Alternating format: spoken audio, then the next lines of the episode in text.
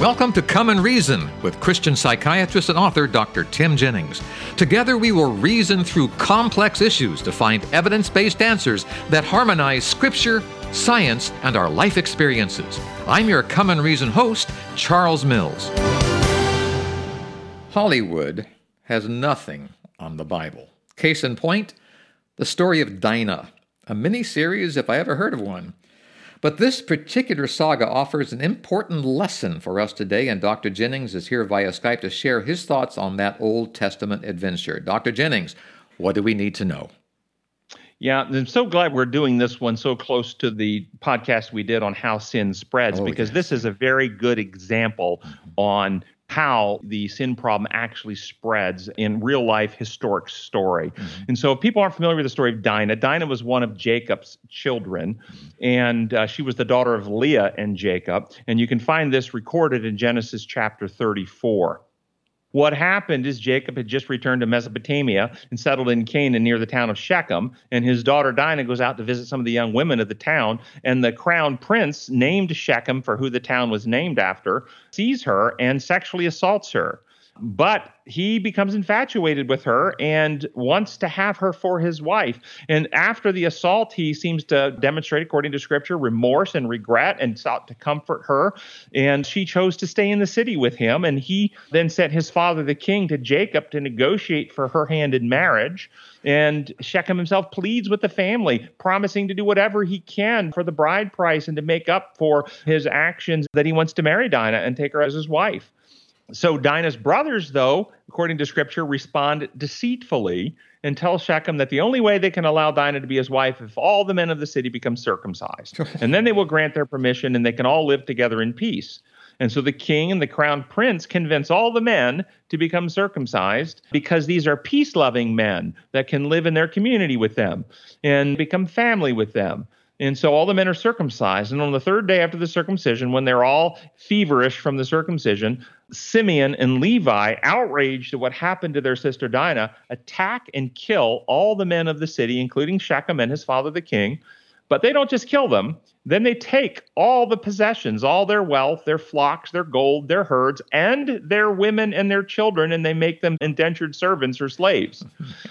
So Jacob is alarmed at this and fearful now that the other city states in the region will attack them. And so he moves his family away from there.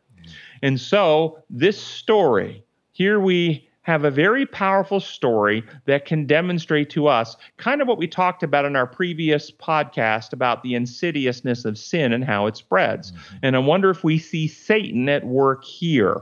And if not, let me spell it out. Yes, by all means. Step by step. Yeah. Step one Shechem sexually assaults Dinah, and evil is committed, mm-hmm. sin is done. But in this case, the sinner seems to be remorseful and regret his crime, does not run away from it or deny it or try to hide it. He goes to the family, acknowledges it. He seeks to give Dinah station and name and standing in this community by making her a princess of the region and making her his wife and paying a, a bride price to the family, willing to live in peace and, and do what the family wants of him. So he seems to try and redeem himself from his impulsive bad act and pursue a peaceful course.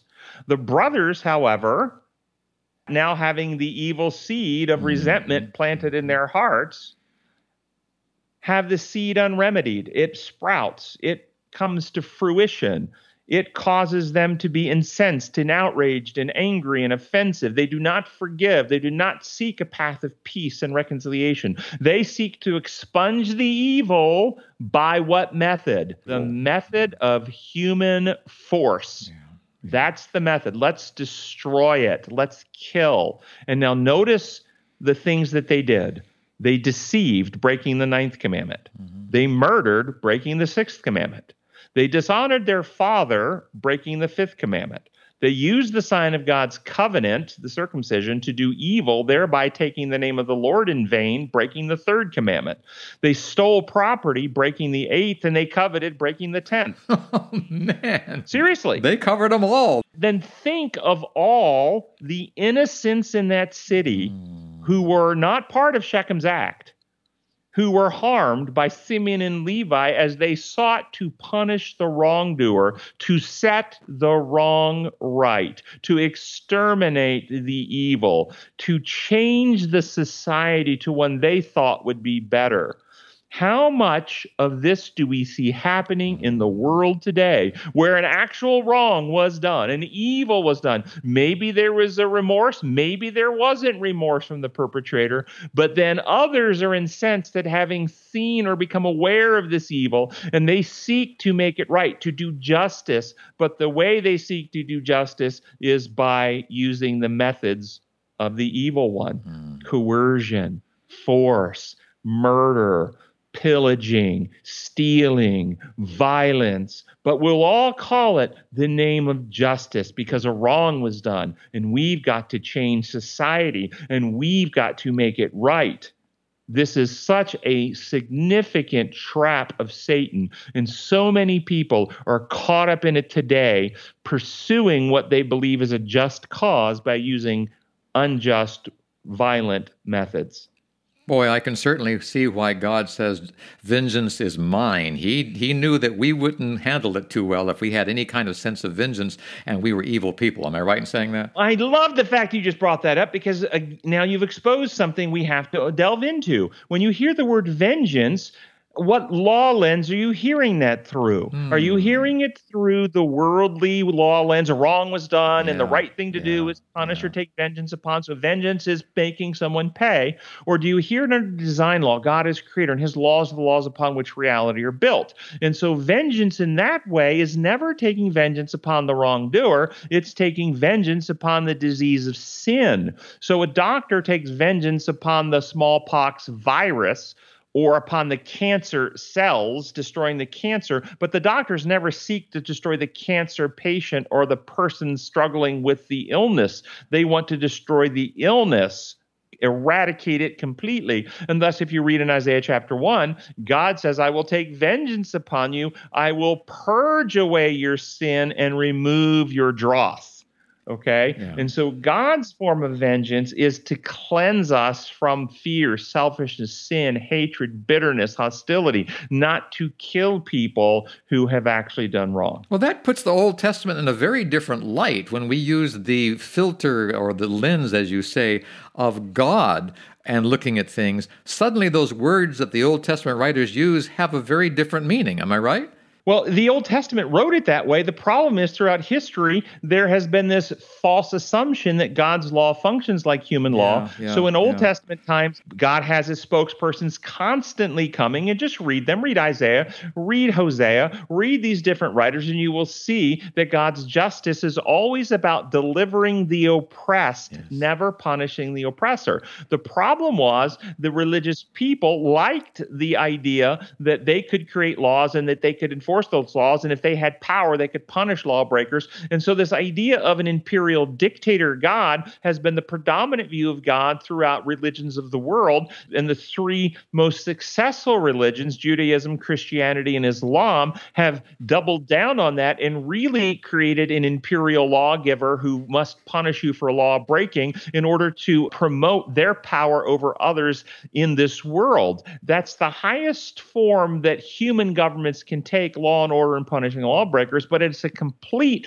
misrepresentation of our Creator God who is revealed most perfectly in Jesus, who sent his Son not to punish us, but to give his life in order to heal and save us.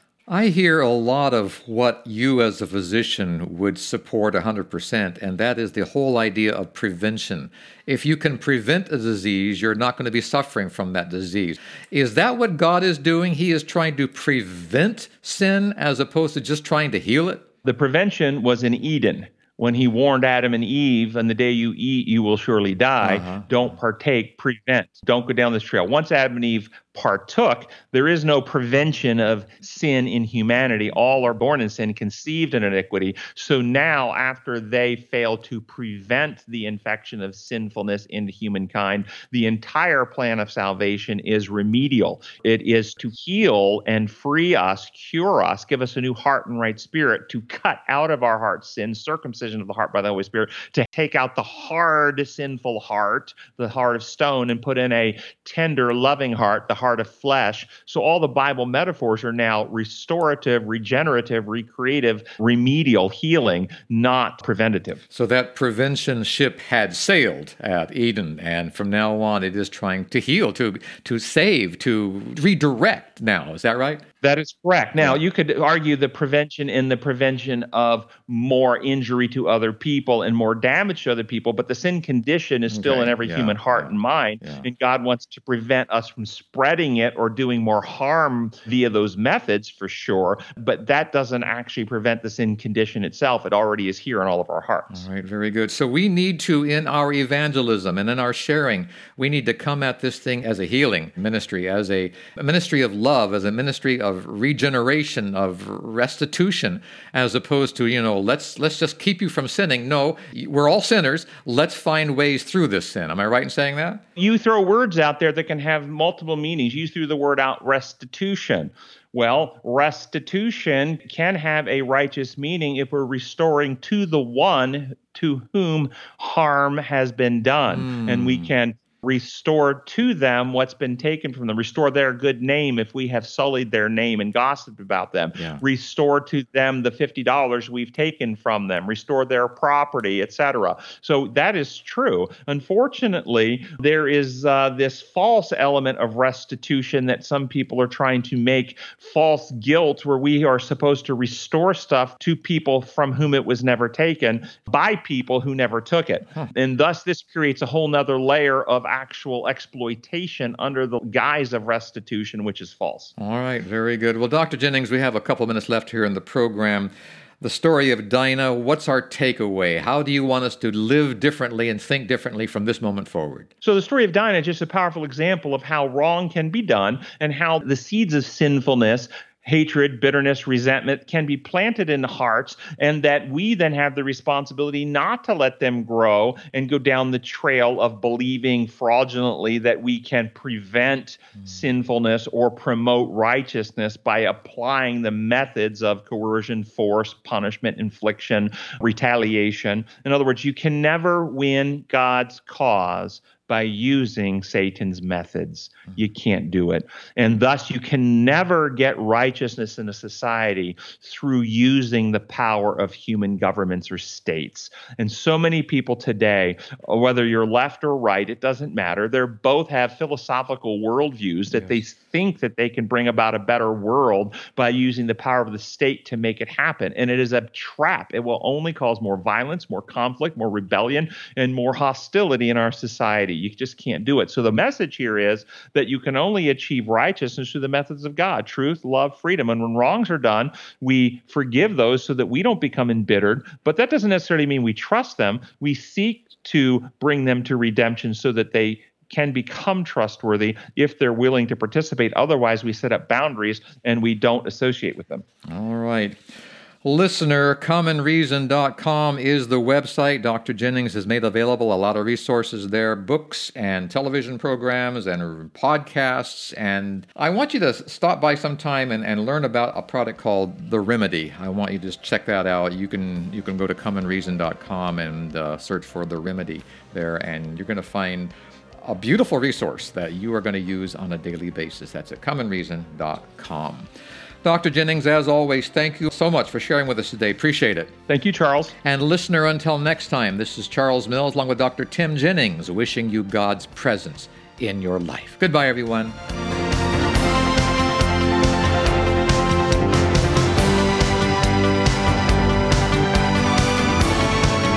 Thank you for spending time with us today. To continue the journey, I urge you to visit comeandreason.com. Here you'll find many excellent resources to help you gain a deeper understanding of the God we all love and serve. That's at comeandreason.com. This is Charles Mills, along with Dr. Tim Jennings, inviting you to join us the next time we come and reason together.